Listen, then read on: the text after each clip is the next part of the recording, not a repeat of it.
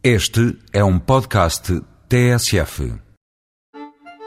Depois de amanhã é dia da criança. Já tem planos para domingo? Ou está a pensar ir ao circo e passar a tarde no cinema?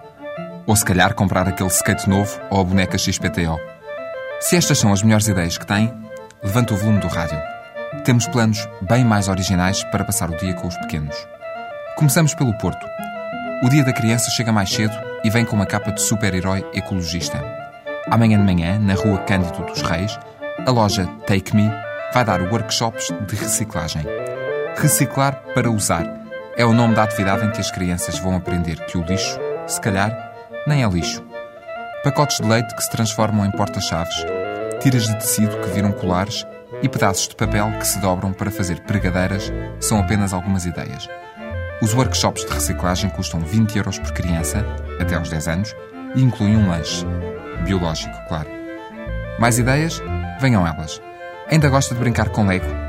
Aqueles pequenos tijolos de plástico inventados na Dinamarca que dão para fazer casas, carros, prédios, cidades, barcos e o mais que a imaginação se lembre. Se os seus filhos também gostam, leve-os a tomar. Este fim de semana, no ginásio do Pavilhão Municipal, celebram-se os 50 anos de um dos brinquedos mais didáticos de sempre. Desde que chegou o plástico, pelo menos. Vai haver exposições, zonas temáticas, concurso de construções e até uma grua de 3 metros e meio. Tudo em Lego.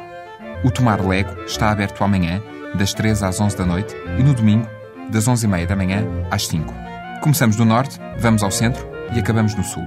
Em Montemoro Novo, o Parque e Reserva Animal Monte Selvagem também celebra o Dia da Criança. Brincadeiras, jogos e atividades em torno da vida animal serão uma constante ao longo do dia. E até está programada uma gincana selvagem, para pais e filhos, já para não falar nos novos bebés do parque. Os três lemures de cauda anelada, as novas tartarugas da Flórida, os lamas, as avestruzes, os porcos-espinhos e as cabras anãs.